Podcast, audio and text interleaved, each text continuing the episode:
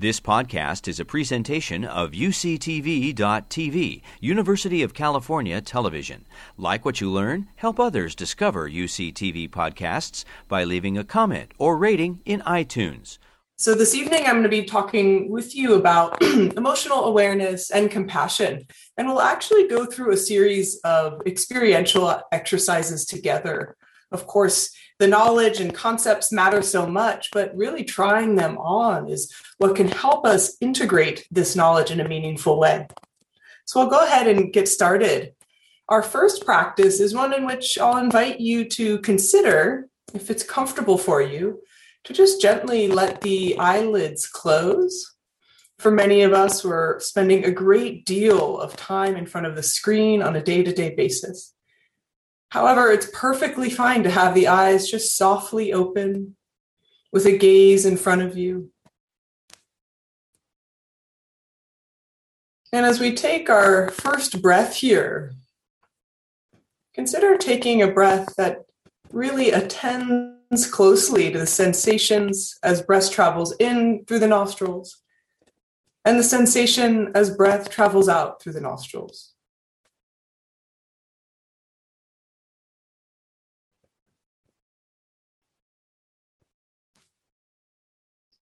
Taking a moment to feel the experience of being here, present in front of whatever screen you are in front of, noticing the seat beneath you, maybe a couch.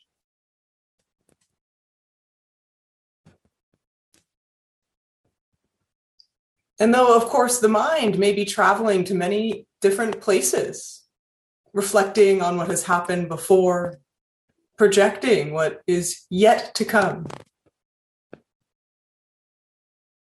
Even with that movement of the mind, see if you can find some stillness of the body and the breath right here.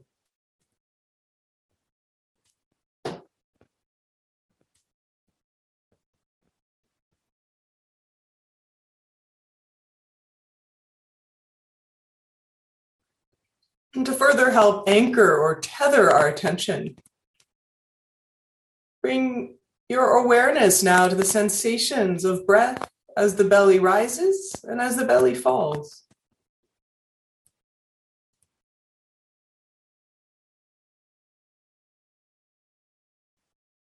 As you inhale, noticing the sensations as the belly rises, and as you exhale, noticing the sensation as the belly falls.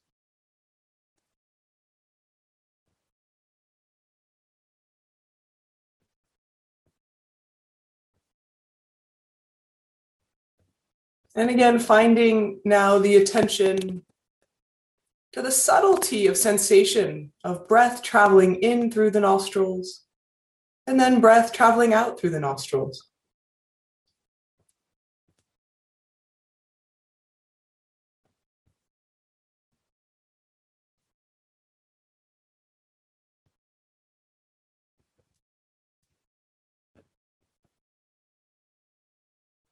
Now we've done just a bit of grounding here together, noticing the experience of the body, of the belly, of breath through the nostrils. Consider what is your motivation for being here? What is the intention or purpose that you hope to gain by spending this time together, investigating our emotions, compassion,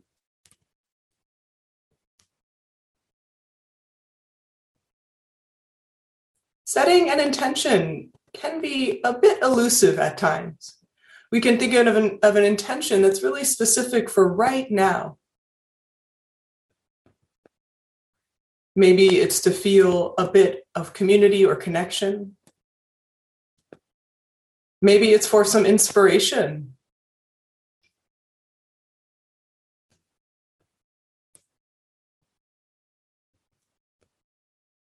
So find the words or phrase that really matches your intention for this moment.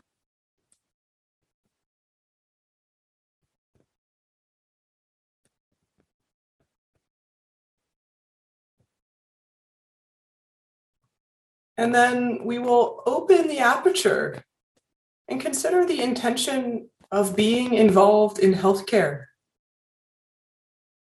that greater intention and purpose.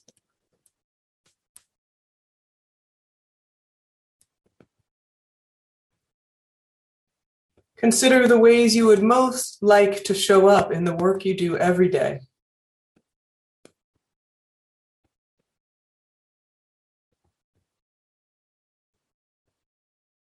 And let this be an intention for this evening. May the time here this evening support me in showing up with compassion and presence. May our time here together this evening help me continue to push for greater equality and justice throughout the healthcare system.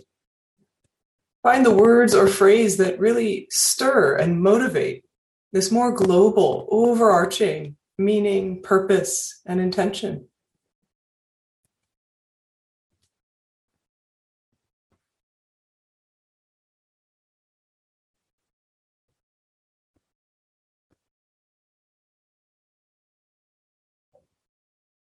Gently releasing or letting fall to the back this intention, coming back into the body by wiggling your fingers and toes.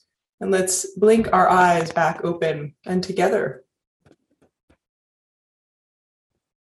So, what I, I hope you find in this first slide here together is an idea of how do we set an intention? How do we find our motivation on a day to day basis? This intention setting is actually a critical tool for us in being able to identify not only our overarching meaning and purpose, but what we might need right here and right now. We'll get in a bit into a bit more depth about why this matters or can help us, but I want to give you a tiny bit more background on myself, why I'm here with you all. I'm very fortunate to have spent quite a number of years at UCSF.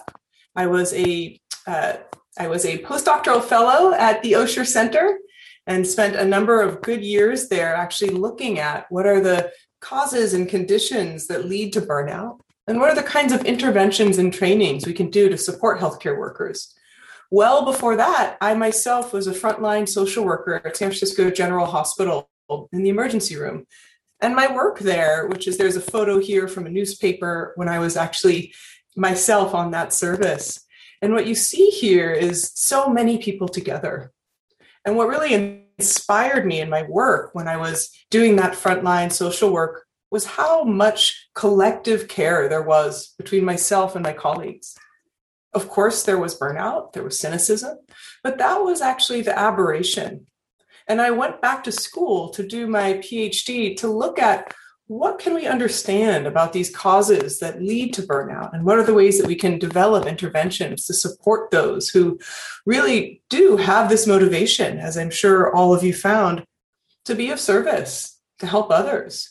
This very kind of call of why healthcare reaches out to so many of us and brings us in. I was very fortunate in my time at the osher center to do some research really specifically looking at emotional awareness in healthcare. So you see here this little app and animation that will show up. One of the things I got interested in was what are the emotions people feel on a day to day basis? When we say something like burnout, it's just such a huge term. We know that it means a form of chronic, ongoing stress. We know that it includes feelings of fatigue and overwhelm. But when we look at kind of a micro level of burnout, burnout includes emotion at a variety of different levels. Burnout is our emotional exhaustion, the feeling of overwhelm at the end of the day from having performed different emotion labor, either over amplifying our enjoyable emotions or suppressing our difficult emotions, depending on the context and what's needed. Also, burnout includes a sense of purpose or meaning. We were just touching into that when we miss that sense of purpose, it can be really hard for us to feel connected to the work and to tap into those natural feelings of pro social enjoyment. Literally, altruism, compassion, and kindness are natural rewards. It feels good to be of service. And when we feel blocked in our meaning and purpose, as though what we do doesn't matter, it becomes very difficult for us to sustain and keep go- doing what is expected of us on a day to day basis. The other part of burnout that many of us are familiar with is that level of cynicism. That feeling that, you know, what we do, it just doesn't even matter. It's just so overwhelming. And maybe even some negativity. and that level of burnout, we're actually disconnected from our affect. We aren't aware of our emotions. We've kind of fully suppressed them and put them down. So when I was interested in looking at the day to day emotion experiences of healthcare providers, what I was hoping to understand is what is the kind of granular level of day to day experience? I'll tell you that was one, one finding that was quite exciting was over the course of 14 days, and I had 100 participants, all of them residents, some in pediatrics, some in family community medicine, and they recorded twice a day their emotion episodes. And of these 100 participants, over 50% of their recorded episodes, and this was evenly distributed, over 50% of all the emotions felt by these residents over two weeks were enjoyable emotions. And I didn't just choose happy, well adjusted residents. These were residents with profound levels of burnout and stress and depression. I did these preliminary baseline surveys, and they fit the picture of what we see in residencies across the country. And yet, on a day to day basis, their emotions told us a different story. That there were these moments of being triggered to feelings of well being just by having some time to eat lunch or listen to music. Or they had a feeling of connection when really having a way to communicate effectively with a patient. So when we look at a granular level, we get a bit more data, a bit more texture about what is going on beneath the beneath the surface of burnout. So let's talk a bit about what emotions are. How do we understand them? Why do they matter? So when we look at emotions, we actually see that emotions are implicated in many of our daily experiences. Not only do they have an impact on our brain and our thinking, so when we become emotional, often there's a term that's used called we are called emotional hijacking. Right? We just feel as though we are pulled under by the experience of that emotion.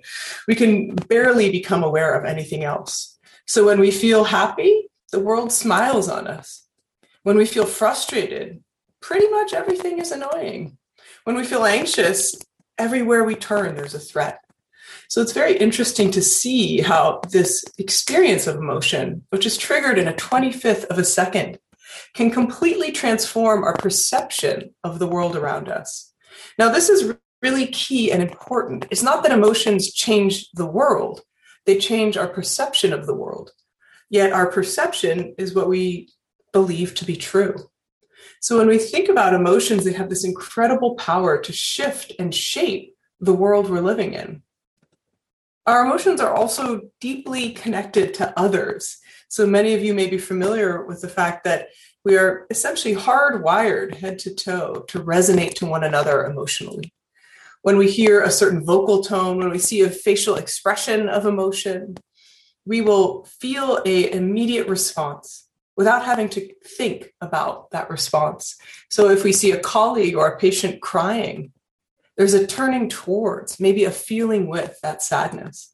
And we become curious. Of course, it can lead to empathy, but this shared resonance of emotion is so important.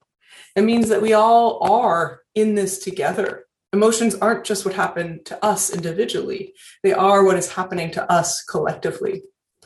Emotions are embodied for many of us, this might seem obvious, but for others, maybe not so much. Our emotions are not just a cognitive process. They don't merely happen in the brain or shift our perception, as I was talking about.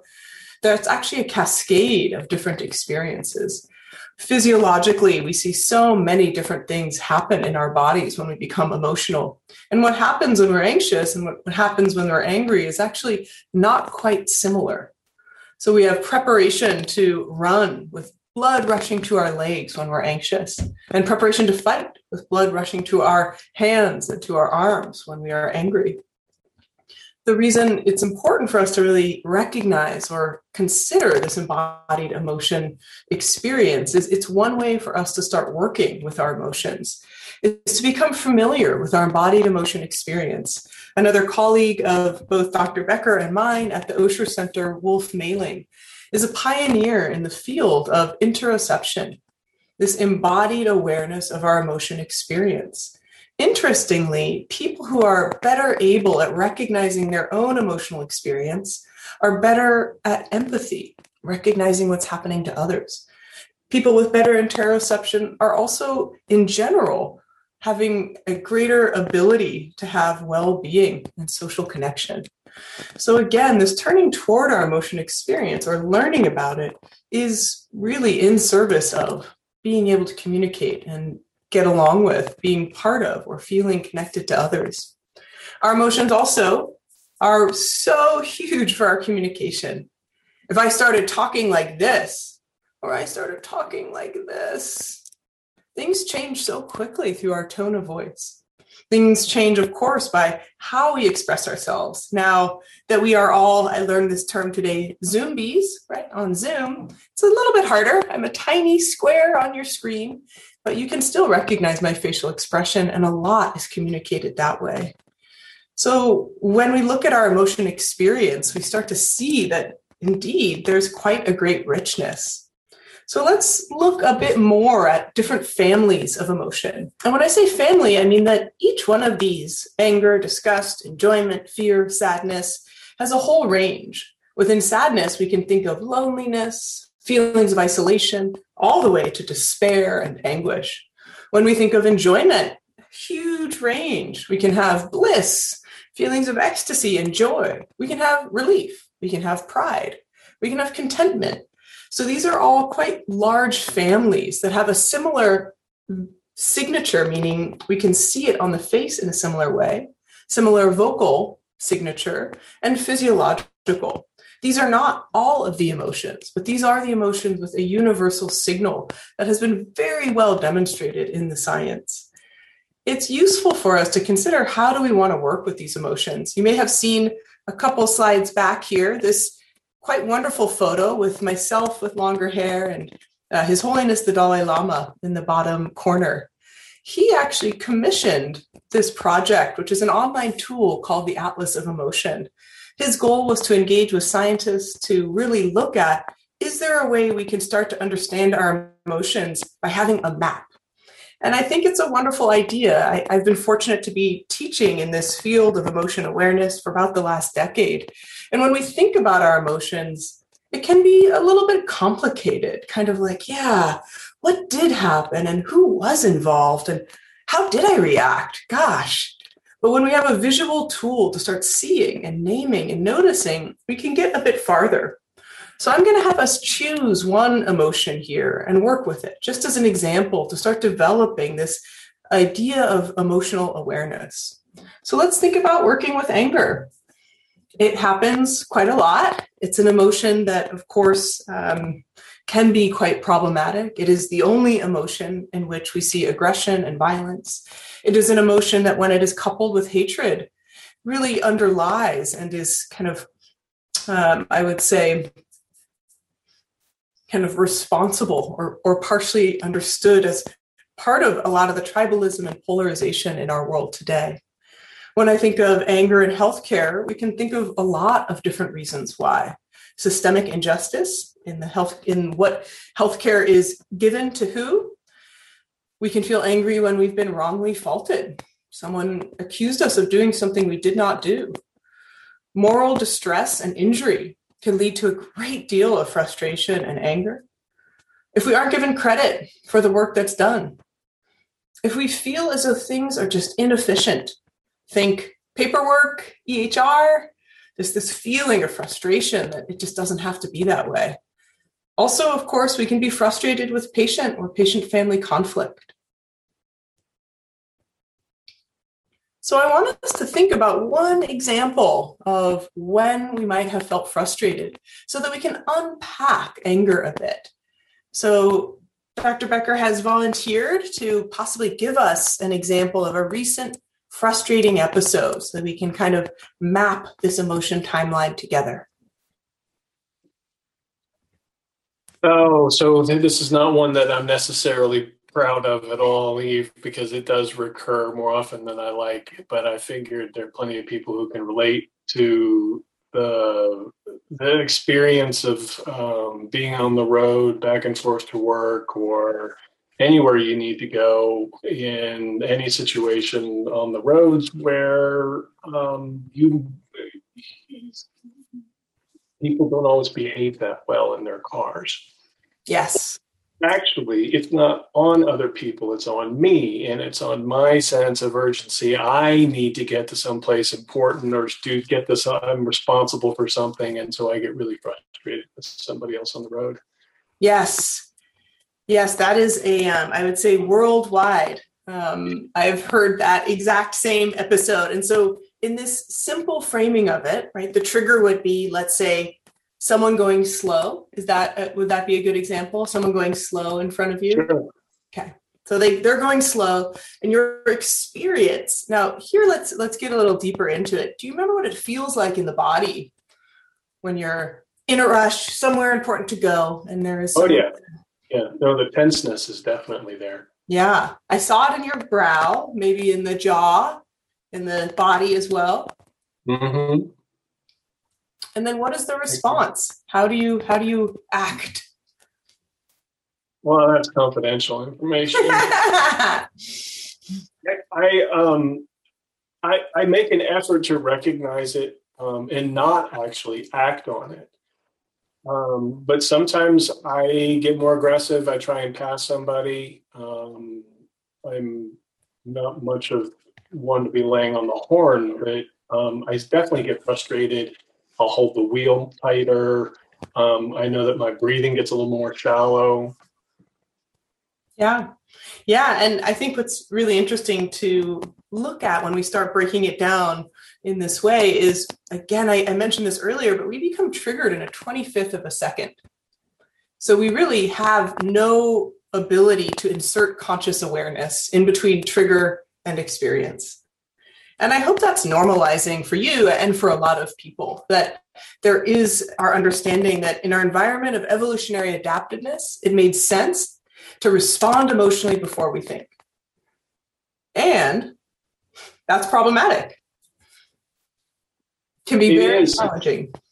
And extremely challenging. And I love that you point that out um, because there can be, um, in a way, an understanding, a popular understanding of the idea of mindfulness that actually being aware of these things means that we're supposed to get to the point of not experiencing it or be able to respond in a way calmly right from the beginning. Yeah. Yeah. And of course, it's nice to have ideals. And I do think that there are some adepts of meditation who've spent many thousands of hours practicing that they notice the spark before the flame. Maybe they see it coming. But for most of us, especially, you know, you talk when we talk about a trigger, a trigger isn't just the person in front of you going slow. You mentioned it well. It's I'm in a rush. I got to get somewhere. Right. So our trigger has also to, a lot to do with what's happening for us. Are we tired? Are we hungry? Are we in a rush? Did we already have a difficult episode? And our trigger includes our bias, our lived experience until this moment. Right. And so kind of investigating and interrogating our trigger can help us build awareness. Will it help us in that 25th of a second? Mm, hard, hard to say so but it might give us some clues or cues as to why we get upset. So, for people, especially who struggle with more um, expressive, regrettable episodes of anger, and this is common, where there's a, a constant feeling of regret and even shame around the emotion experience, doing this kind of looking into what are the conditions that lead to it. Um, some folks I've worked with, they've had the experience of really in their um, in their family environment, they never felt listened to. So when they are in a contemporary environment of not feeling listened to, the anger triggers so quick. And having awareness of that is getting closer to freedom. It's not everything. I think for, for many of us, we also need to really hone in on our responses. It might be easy in the context of seeing a patient or patient family to automatically suppress our anger right? We're like, okay, this is not appropriate. And there can be an immediate understanding of just suppressing. And that immediate suppression is a very useful tool. And, you know, as you, I'm glad you brought up the goal or ideal of emotional awareness or mindfulness of our emotions isn't to get rid of our emotions. It's actually to learn from them and to transform those responses. I think what's essential to realize is that our emotion, any emotion, can be constructive or destructive. There's a couple of questions that just came through related to this theme. Um, would you say that some triggers, although uncomfortable, can highlight areas for potential growth? And how does 100%. Yeah. How does movement of trigger warnings fall into the equation? Movement of trigger warnings. Not sure. I'm not sure I followed that exactly either. So I'm happy to hear a clarification uh, about that question. Yeah, and I, I will say that we can you know it's it is a bit discouraging to bring our mindful awareness to emotions at first we become aware of more and more episodes we'll talk a bit more again about this granularity of emotion experience where we can sense it in the body and when we start becoming aware as, as you did in uh, being you know in traffic or feeling road rage and we notice wow there's a tight band at the forehead there's clenching in the jaw and then there's heat in the chest and we kind of map that we can then recognize that I feel that a lot. I feel that when my computer needs to be restarted. I feel that when, you know, there's, um, I realize I'm out of coffee in the morning. And so developing that awareness of what triggers us, it can be a tiny bit disheartening at first, but so illustrative, so illustrative.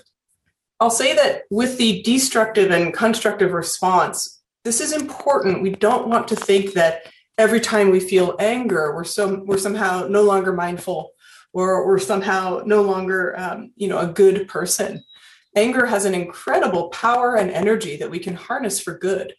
Even His Holiness the Dalai Lama talks about the fact that if we can use our frustration and anger about injustice in a skillful way, promotes a lot of good in the world where we see the difference of when it becomes destructive with any emotion, but specifically with anger, is when it's intended to harm.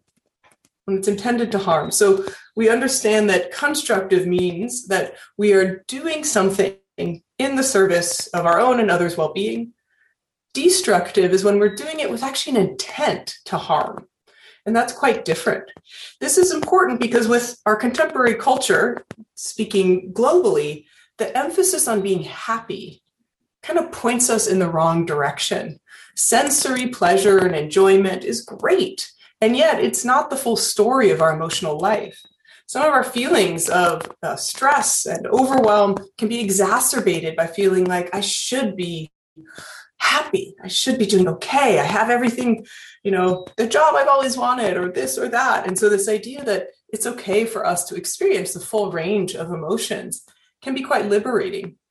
And to really give ourselves that discernment of which of our emotions are destructive in how we respond and which ones are constructive, and give ourselves the goal of moving towards constructive responses.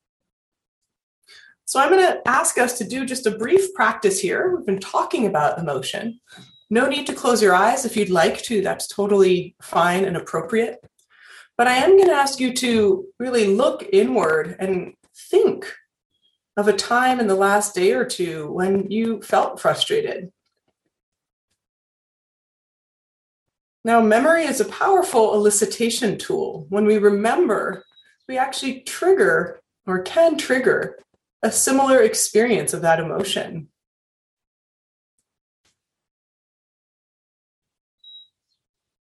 And so give yourself a moment to notice where in the body you might feel certain sensations like warmth or contraction.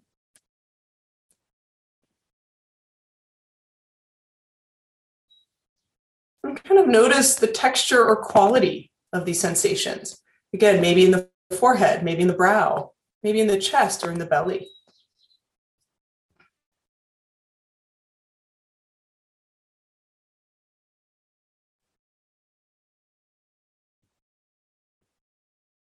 And the simple instructions for this practice are we bring to mind this memory of a difficult emotion episode.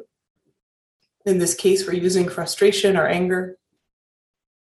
Then you release the memory and you meet the emotion as though shaking hands with it. You're not trying to push it away or deny it. And instead, you actually feel or imagine as though that emotion had all the space it needed.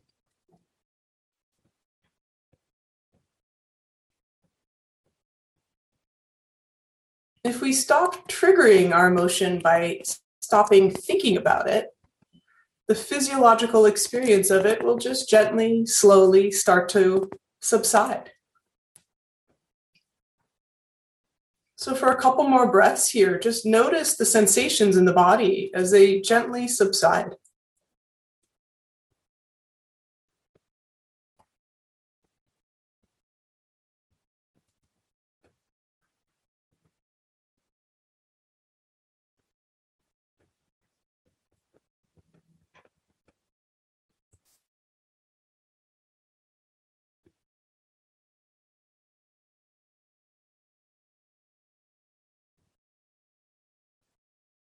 And now, for a couple breaths, just invite a sense of kindness and caring. As though when you inhaled, you were inhaling this caring, kind presence right here, right to the sensations in the body. And when you exhale, you're releasing tension, contraction, and tightness, any emotional residue.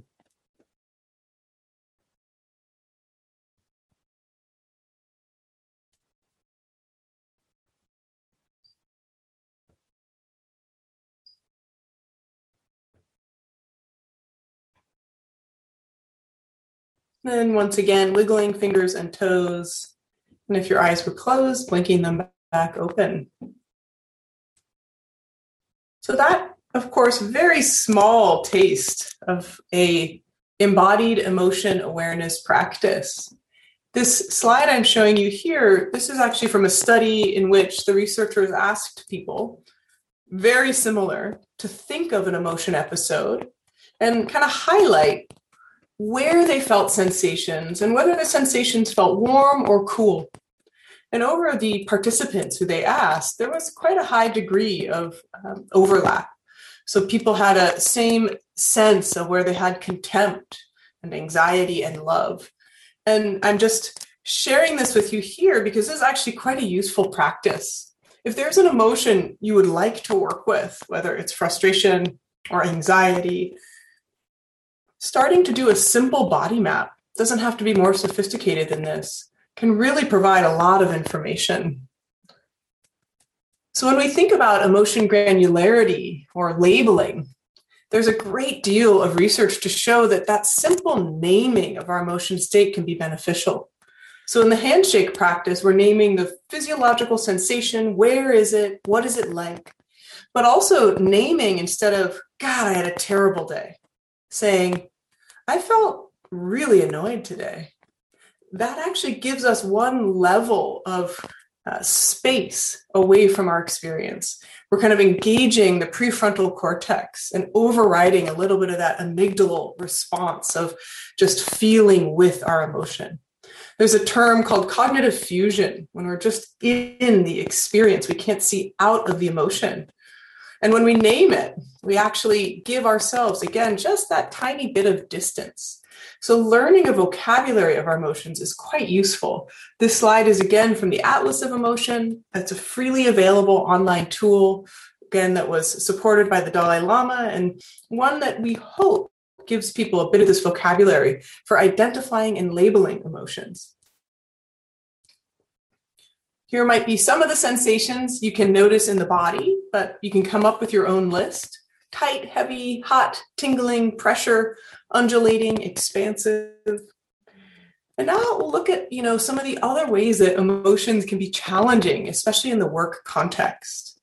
So there can be emotional distress. This is empathic fatigue. Sometimes called compassion fatigue, though recent neuroscientific research coming out of the laboratories of Max Planck Institute in Berlin really show us that it's the empathic distress or fatigue that is overwhelming. Compassion in and of itself is quite a distinct experience, and we can talk about the difference a little bit. So it's meaningful when we think of empathic distress to realize that when we're feeling empathically distressed, we're often merging with the experience of another's suffering, whether it's their sadness or their fear. And when we're thinking about compassion, we're actually cultivating the aspiration to care for another. And that has this kind of natural reward. We'll talk a bit more about compassion shortly. So, one of the ways that we can feel overwhelmed from emotions at work is this kind of resonance as emotion resonance as well. And that's our kind of our negative rub off. So, you can go and you maybe encounter a group of your colleagues and you're in quite a good mood. You've had so far quite a good day. And they are just having a terrible time and complaining and it rubs off right? These emotions really are quite contagious. Emotion labor. Now this term i think is so useful. It's a term from sociology and it, it talks about how on a day-to-day basis for many of us the labor is of course technical um, sometimes very specific but there's also this emotion labor of how we are engaging with another being. And when we are engaging, we have to attune to them. And often, especially in our role as professionals, we have to specifically identify are we showing everything we feel? What are we actually repressing? And much like when we're lifting something heavy in physical labor, with emotion labor, we are either pushing down or pulling up whatever we're feeling, and that this emotion labor can be exhausting. There's also emotion incivility, quite a rich literature on this from uh, nursing scholarship, where you see that, especially as a cause of burnout, rudeness, bullying, and aggression. So we see a lot of the ways that emotions can really become problematic in the workplace. So, what are the strategies that we can use to work with them? Well, we've covered one. We've talked quite a bit about emotion granularity, naming, labeling, getting specific on our emotion experience. We can also, in some ways, counterbalance or you know uh, level out a bit with, by increasing our pro-social emotions, and we'll talk about that in more depth. But this idea that some of the ways we naturally engage with one another, it makes us feel good, and it helps counteract a little bit of that heaviness or difficulty of our emotion experiences. It's really useful as a, a buffer for stress. And then also compassion. So, how can we use compassion to help us work with our more difficult or challenging emotions? So, we'll actually get started with compassion. There, it's important for us to distinguish here that there is both compassion and self compassion. Compassion is defined as a feeling that arises in witnessing another's suffering and that motivates a desire to help. Importantly, here, compassion doesn't necessarily mean action.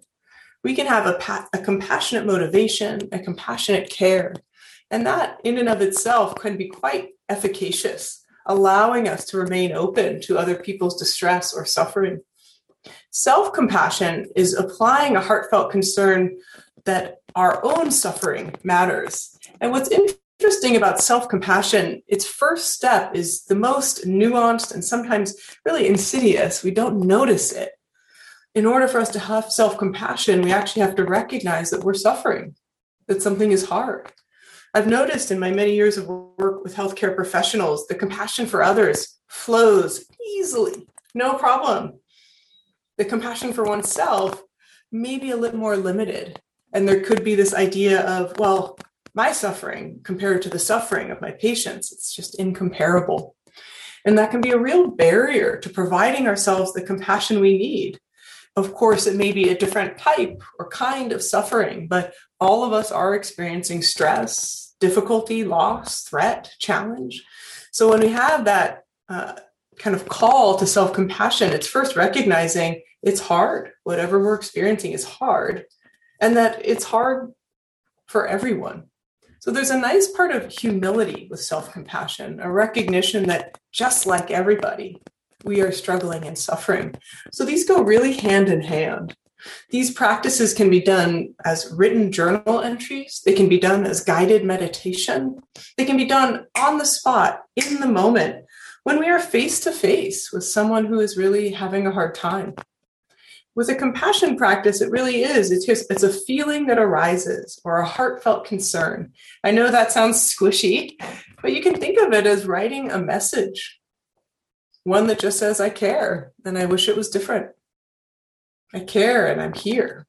So it can be quite simple, but it really is kind of tending to that aspiration or intentional part. When we think about, you know, creating a culture of compassion, or I say here a counterculture of compassion, one that would maybe go in the face of a culture of burnout or stress, isolation, loneliness. We start with that, of course, care for ourselves, also for our colleagues. And then this one may seem out of reach to many of us, but can we have even compassion for these dysfunctional systems that we're working within? Not because we allow it or say it's okay, but because our anger and frustration towards these systems and inefficiencies can overwhelm us. Some of the more challenging and difficult emotion experiences we have is that kind of bitter overwhelm, just over and over. God, it's always like this, so terrible. And again, that's how do we enact our frustration in a way that is constructive and not destructive? One of it is through compassion. So, when we look at compassion, especially at work, there's quite a rich literature. We see that compassion actually supports our physical health, our stress, and our resilience. It lowers our blood pressure and is highly associated with reducing depression. It really is useful for collaborating with others. We like compassionate people, we enjoy doing projects with them. Compassion makes us happier and more optimistic. It improves our esteem and optimism so these are all qualities that really are supportive of us. And it's interesting because this compassion and, and what we're asked to do when we feel compassionate is actually to look at what's hard and to meet it and to care. It's a bit counterintuitive. Most of us would like to reduce the amount of difficulty and challenge and struggle that we're facing or turning towards every day. It's important to recognize that compassion isn't being detached or passive, ignoring injustice, denying core values about standing up. And compassion is not pity and looking down on someone. What's really hard and really wonderful about compassion is we see ourselves as the same as others. We recognize something fundamental about this common humanity, and that really helps us generate care. In one of my sessions working with pediatricians years ago, I was really moved by one resident who said that it was very hard for her to imagine compassion for one of the patient family members that she was working with. She felt this patient family member was directly harmful towards the patient. And she wasn't sure if they deserved compassion. But then she described the frustration and anger she felt towards this patient family member. It kept her up, made her upset, and she decided that she would choose to have compassion, not because they deserved it, because it was her choice. And I thought that was a very powerful way of thinking about our compassion. And how we can have compassion can actually look a lot of different ways. That didn't mean she went in and gave this person hugs and said, Everything you're doing is good. She did exactly what she was doing before setting firm boundaries, really being clear and vigilant, making sure no more harm was done. So our compassion doesn't have to mean that we are, like as you see here, like a marshmallow in a fire. Our compassion can be, as I said in the title of this talk, fierce. But it's done so without aggression and without anger. That's a key distinction here. So when we think about bringing compassion into action, not just theoretical, can we have compassion for anger that we have felt in the last week? meaning, you know, what was it we were angry at? And recognizing the emotion and the context that made us angry. Is there a way now you could actually revisit that anger with a bit more care and kindness? So I'll, I'll think of an example here. Um, in this last week, I was asked to do work at night and I don't usually work at night. I don't like working at night. Tonight's an exception for you all. Um, but when I think about, you know, being asked to work at night, I had this immediate sense of frustration. And I, I was upset. I was kind of angry that I was being asked. I had already worked a very long day, had worked many days in a row. And if I revisit that feeling now, I see that there was a lot of blame in it. And I really collapsed this person who was asking me to do a little extra work at night. They became completely wrong and bad. They were a bad person for asking me this. So I can see here now with care and kindness that that person had also been asked to work at night. they were receiving other uh, demands, and this goes back and back and back, and that there's so much more complexity than my immediate feeling of anger that I was feeling towards this person. And that there is also a way that that was, you know, difficult for me, hard to bear that feeling of frustration, in addition to having to work at night. So when we start to kind of mine or like look closely at our compassion and how we can apply it, we can find it gives us all sorts of freedoms. And we can do so retrospectively. In the moment, wonderful. But for many of us, this is unavailable. So, how do we kind of look back, especially on our regrettable emotional episodes, and apply compassion? We can think of doing this also with someone who we feel acted in a way that was regrettably uh, emotional, who was angry at us? And can we understand what was going on for them and their in the context? So here we're building the compassion for ourselves alongside building the compassion for others. It's simple, but it's very easy to not do this, to not take that time. Okay, so we're going to move on now to our increasing our pro-social emotions we can we can move ourselves towards the end of our talk on the upswing here. So, what are pro-social emotions? That might not be a term you're familiar with. In the work I've done with the Greater Good Science Center at Berkeley, we've really highlighted these sources of a meaningful life, of a happy life, that they are intricately connected very often to others. Our happiness really includes other people. So each of these has a whole body of research behind it. And we see that each of these really contributes to our overall sense of well being. And I say this as a meaningful strategy for working with our emotions because we don't want to just reduce the destructive responses, we want to increase our constructive responses. And sometimes these very trainable skills can help us uh, balance that out. So, of course, there's mindfulness. We can train ourselves to be more mindful and aware. There's connection. We can do really explicit, specific activities to foster meaningful connection with others. Gratitude is a practice I'll talk about at the very end that we can engage with that helps us to savor and appreciate life.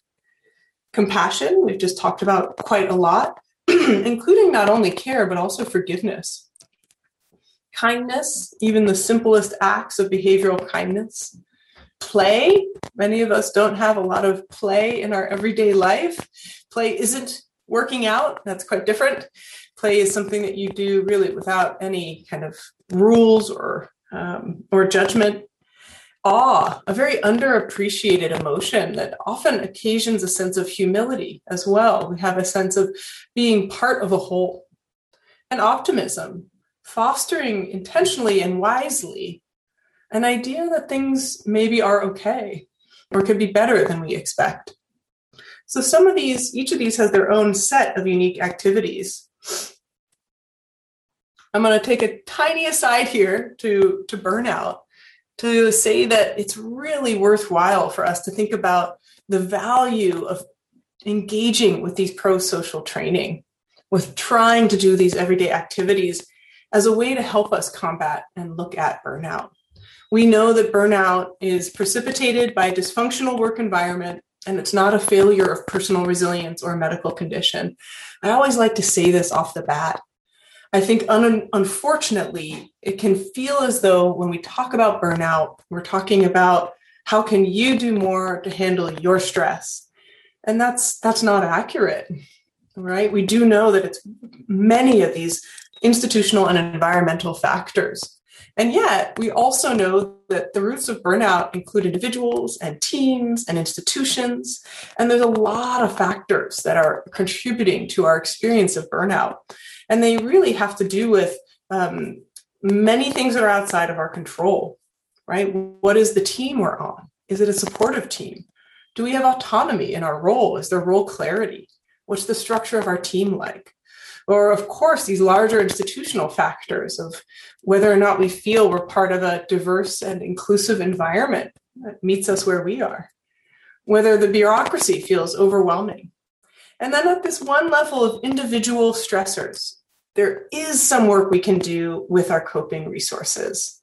So, amid the 14,000 manuscripts uh, in PubMed on burnout, there's this this kind of um, overarching point of view that sometimes organizational trainings help and sometimes individual trainings help. So I add in this kind of aside on burnout because I want us to really think and feel a sense of the importance and value of looking at these trainings, looking at these small ways that we can really foster our sense of connection and care within our work. One way that we can really support a sense of pro social connection at work and uh, overall optimism is really feeling meaning. So we can find opportunities for meaning with patient families and patients going through really difficult times in their lives. We can find meaning through helping our colleagues who are struggling. We can also create meaning by just creating a narrative and understanding about our own profound emotional challenges. So we can make meaning out of pretty much everything that we're experiencing. It does take a little time.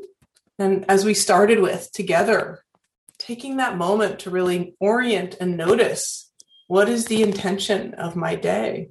What is my moment to moment experience of what is supportive of me? And then what's my overarching goal? Why am I here in this work? As we connect closer and closer to our sense of meaning and purpose, it actually becomes more available or visible to us. It becomes more of a resource for us to feel and sense that what we do makes a difference, that we that that care really matters. People who have that sense of meaning and purpose, it says that they actually have stronger immune response profiles and that they have less risk of cardiovascular disease. So that's pretty encouraging for all of us. And then there's been research uh, studying people who have a stronger sense of purpose are actually likely to live longer. So a lot of these studies show us that connecting to that sense of meaning and purpose and being in healthcare, I'd say we're quite fortunate. The meaning and purpose is right there. We get to serve others, support others. All of these skills and tools compassion, empathy, gratitude, happiness, uh, and meaning. These are things that can be cultivated with practice. I think that's a really important take home message around these parts of our kind of pro social and positive feelings. And they are contagious. We can practice them with others and it redoubles.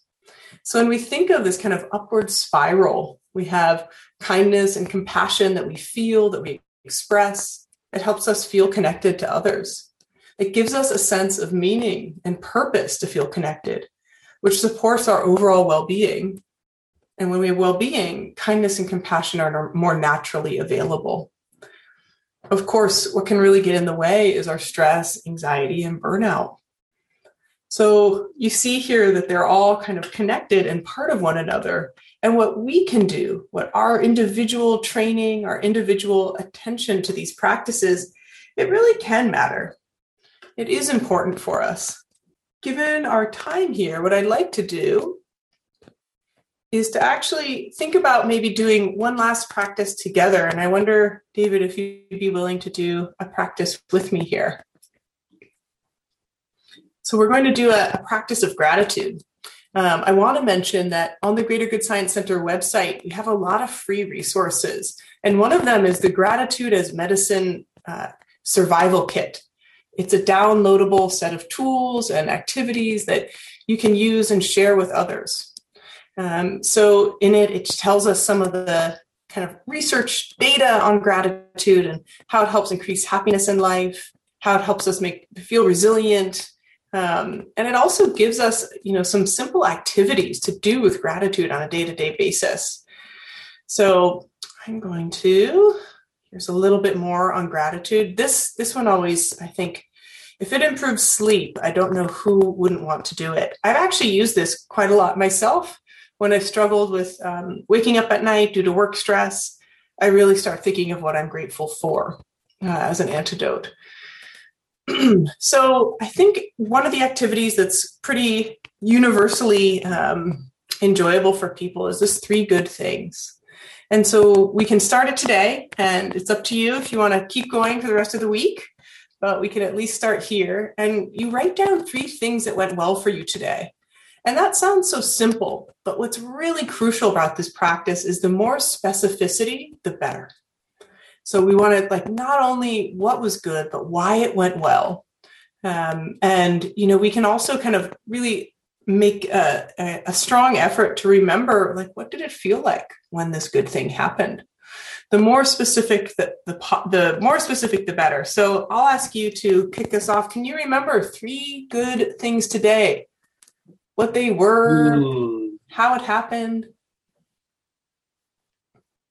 i one of my biggest one today for me was was um, resolution of some of a work conflict issue mm. where it had been contributing to some stress for a period of time and um, there was a, a combination of for me noticing whatever my contribution was mm. in attending to it and then um, you know joining in a process of solving things mm. um, and so I, am actually I'm really grateful for the opportunity and for the receptiveness of the person I was working with and the fact that we could work together to, to move things forward. Wow. Yeah. Thanks for the specificity on that, right? It's not just an immediately enjoyable. It's it sounds a bit like relief. Um, there was some relief there, yes.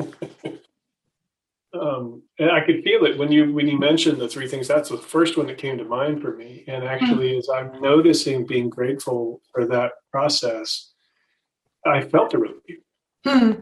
just in actually recognizing it again. Yeah, savoring. Yeah. And of course, we'd love anyone in the audience who wants to put their good things. We will absolutely read those. Do you have one or two more for us? Uh, um, I'm, I'm already feeling grateful for the dinner I know my wife is going to be cooking tonight. Preemptive. Does that count? Yes. yes, and and why? Right? Because here you are yeah. on this, and it's. I think it's it, it is the. I don't. I just I enjoy it. I like it. The consistency of what she puts together is really good. We we trade off cooking, so it goes back and forth. The responsibility for it and um, and in part, that's it, it helps me be grateful because I know what goes into preparing and getting things ready to. Yeah, and they can be as small as possible, right? So mm-hmm. I think um, I was very grateful for a little bit of a breeze that happened to be going through my home office today, given that it was such a warm day and made it so much more pleasant to not be outside when maybe I wanted to, to have a little bit of that freshness inside. So I was wondering, since our our presentation here, each of these talks is for the broader public. Um, mm. You know, wondering for the parents out there in confronting the, the things that have come up over this past year, there, there, there's so much they're juggling, everything from their own work to the kids to managing all the stresses of this environment we've been in. Um, to pick something specific, you know, the we can think of a myriad different triggers of a parent of a 14 year old who is retreating to the room more often, or they just find out they're skipping a Zoom class for their school and it obviously raises a bunch of emotions um, at the time.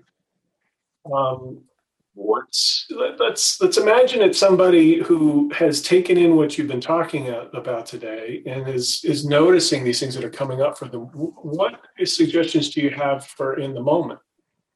Yeah, I mean, I think in the in the moment, if it's anger, we'll just stick with anger because I think that's a a good one if we cannot act, that is our, our greatest um, our greatest goal. And that's hard. We may not even be aware that we're acting depending again on our style. There's quite a bit of interesting research that how we respond to anger and fear is quite consistent. Meaning I might be someone who, whenever I'm angry, I kind of I suppress and avoid, uh, or I might be someone who reliably likes to talk it out and get loud, and that that is something we are kind of habituated to. So very often we have a style of responding that can be very hard for us to um, kind of interfere with or intervene.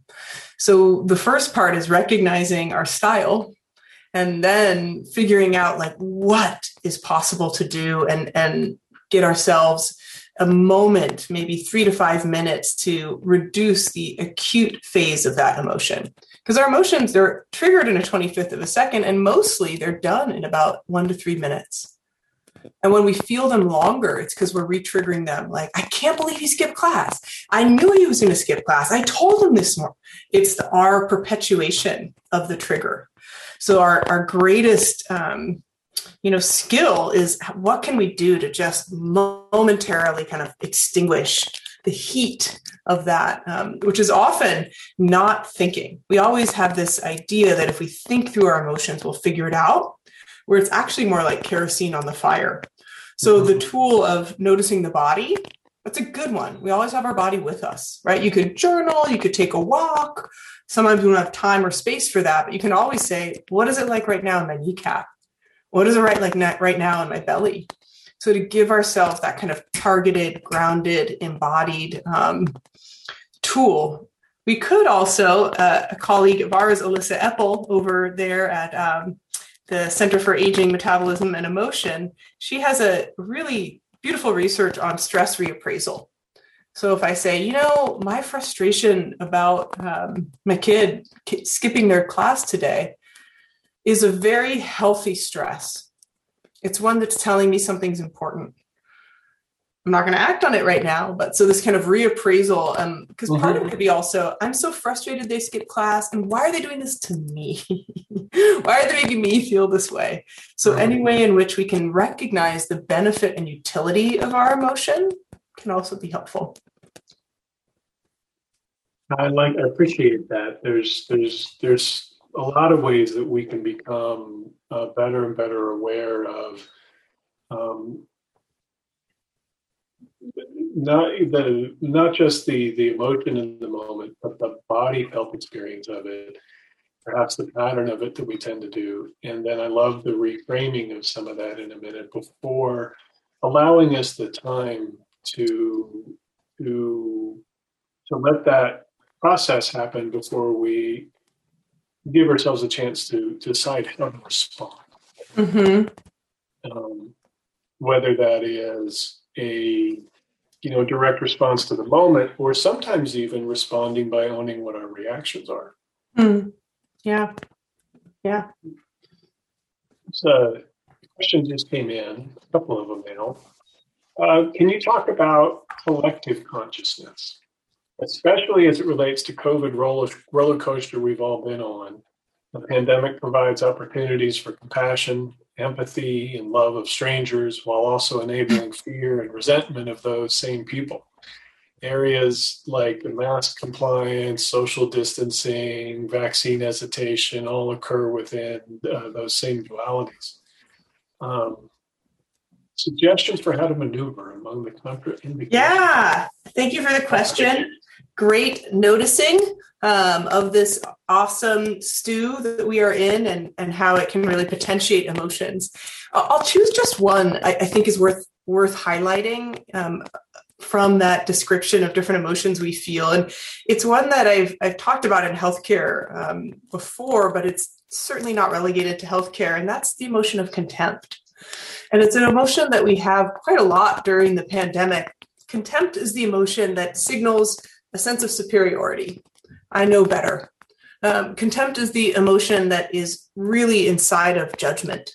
And contempt is an emotion that we, we actually, most of us, enjoy. Uh, a good deal of social media, a good deal of our entertainment has a lot of contempt in it.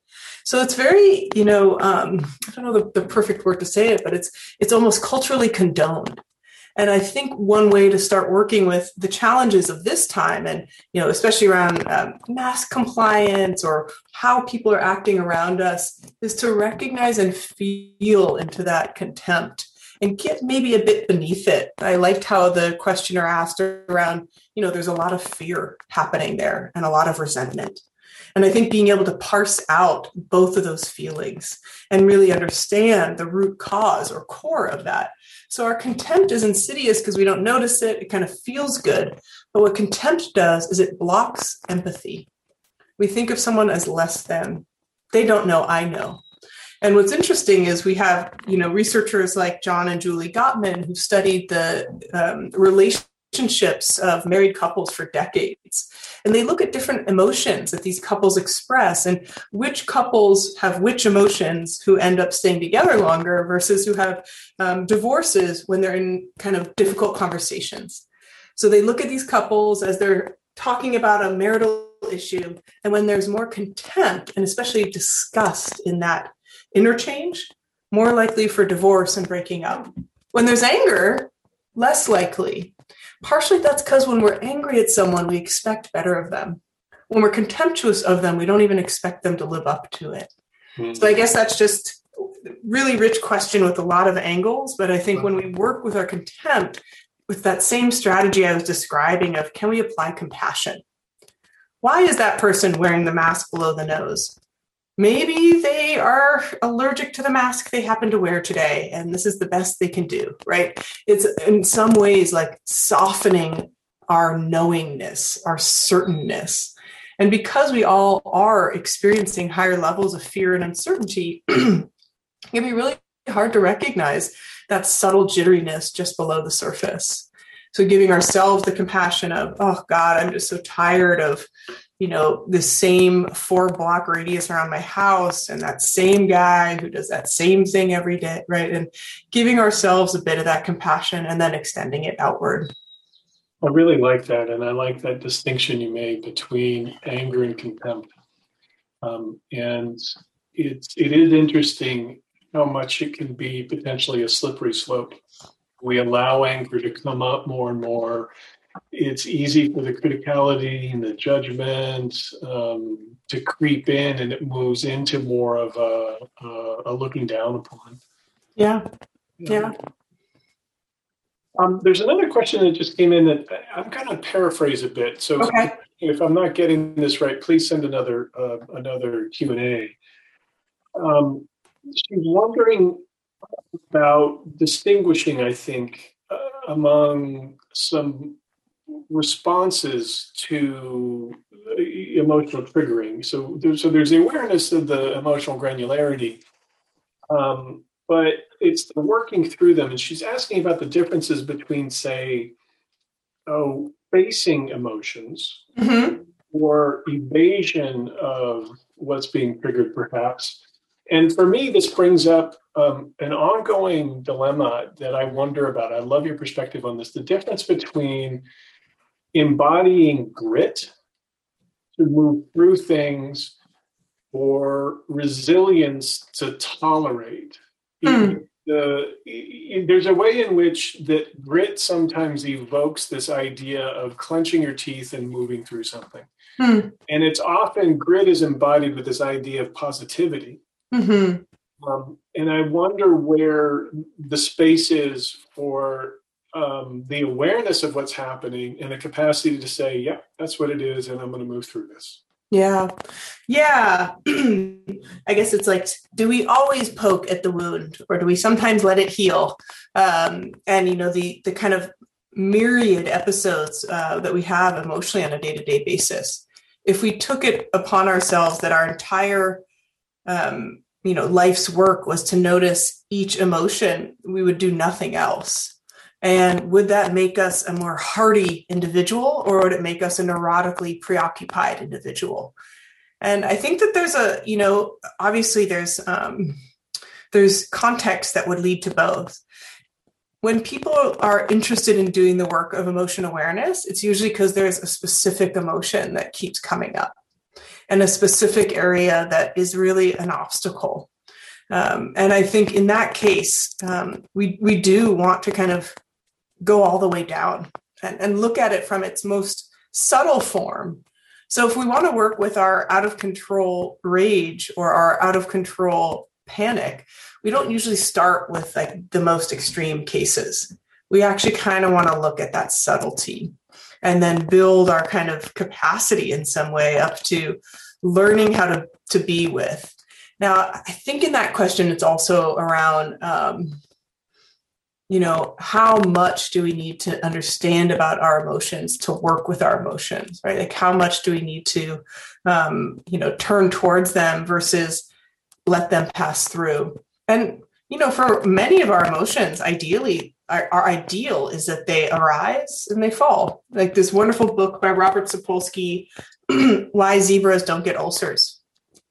It's because they aren't like worried about being chased down by a gazelle, or sorry, not by a gazelle, by a um, chased down by a, a leopard in at the end of the day they were chased down, they were afraid, and they let it go. And sounds like you had a somatic experiencing presentation here. So we know that a lot of these um, ruminative anxieties are what create so much difficulty. It's not just having a challenging time with um, a colleague, it's waking up in the middle of the night thinking about it, waking up in the morning thinking about it. Um, and so, whenever we can have an emotion experience that's hard arise and just kind of dissipate on its own, wonderful. Generally, we will know we need to work with it and turn towards it because we don't get a lot of freedom from it. Keeps us up, wakes us up, persists when we don't want, we're trying to spend time with our loved one or pay attention to something else, and it's right there with us. You know, I know uh, speaking personally for me, as somebody who tends to live in my head more yeah. often than I would like to, um, the the body experiences of somatic experiences are really lovely, and there is a nice way to to get grounded, experience things, to even release things through body. Yeah. Um, and I've noticed, I don't know how much this would resonate with others, but as somebody that I used to, I haven't in quite a while, go to um, extended silent retreats that as lovely as it is, and as much as I hmm. value that practice, it, it, it tends to keep me living here. Mm. Mm. So I, I, wonder to what degree in your own work, in your teaching, in in in the settings that you work in, do you bring in body-based work? Yeah, I um, as I mentioned earlier, you know, our our colleague Wolf Mehling, I think I'm so happy that science is turning towards embodiment. I, I really um, I have a sense that not only are we going to learn a lot about the mind, the gut, uh, emotion, we're also going to learn a lot of like very valuable tools and skills through the body. I, I had the good fortune to talk earlier this week with trauma therapist uh, Resmaa Menakem, and he is someone who focuses explicitly on um, kind of how racism and white supremacy lives in the body and how the only way that we address things like racism um, currently are cognitive. Like oh let's think about why this is bad and let's learn about it and let's reduce it. And yet without uh, an ability to tolerate or show up with and be present to the pain and difficulty of facing racism we can't as he says metabolize it. Mm-hmm. and so I think there's a lot of work uh, around learning to metabolize or be with difficult emotions and if we can do that, we can really kind of move towards some of the huge systemic problems in our society today. I think our avoidance of difficult, disturbing emotions, we see, you know, we see that amid any of the larger global crises we look at. Uh, what is it like to tolerate discomfort? Not always easy, and uh, and it certainly seems like as a society we we we tend to assume that looking at it is much worse than it ends up being. Yeah. I really also I really recommend uh, Resmaa Menakem's work for anyone interested. It's uh, he has a lot of free resources online, especially around embodied emotions of racism and his work with somatic abolitionism. I see one last question here. Let's see if I can get into it. Over the course of your career, have you detected genuine progress among successive generations trying to incorporate and express emotional aspects of life? Are kids today better equipped than their elders? Um, question. It is an interesting question. Um, stay tuned. Though, so not yet. And I will say that, um, you know, I'm really fortunate. I kind of grew up in this field of contemplative science. So, right when I was in college, it was just starting to be, um, you know, research was starting to be done, especially at Wisconsin and UCSF and Berkeley on meditation and well being and how that could be a real rigorous science. And I think the fact that, you know, meditation, mindfulness, and well being are now career areas for people. They're actual distinct departments of study. I do think that that is um, a big leap forward. Now, just because you study something doesn't mean you know anything about it personally. That's absolutely true. But I, I will say that when we look at social and emotional learning as a field, it has had huge leaps and bounds in the last 15 years. And I didn't mention this, but on the Greater Good Science Center website, we have a whole section just for parents and a whole section just for kids. So, really looking at what are the advances from kind of the science of a meaningful life, from these pro social tools and tips. Um, so, are kids today better equipped than their elders? It's so hard because many kids today miss out on a lot of things that um, generations had before, right? So, a sense, you know, for some people in certain contexts of more safety, maybe more community. So we know that community is probably one of the primary protective factors against a lot of the um, concerns and troubles of, of psychological health and well-being. Yeah. And extended family in the household. Extended family in the household. And there's just been a recent white paper on the kind of impacts of technology um, on kids. And it's interesting. It's a lot of it is around um, to what ends are you using it? You can use it to isolate and you can use it to create community. So sorry for a totally inconclusive answer. I'm so grateful, uh, Eve. Thank you very much for sharing. Thanks for the invitation. Wonderful to be here. You've been listening to a podcast by University of California Television. For more information about this program or UCTV, visit us online at uctv.tv.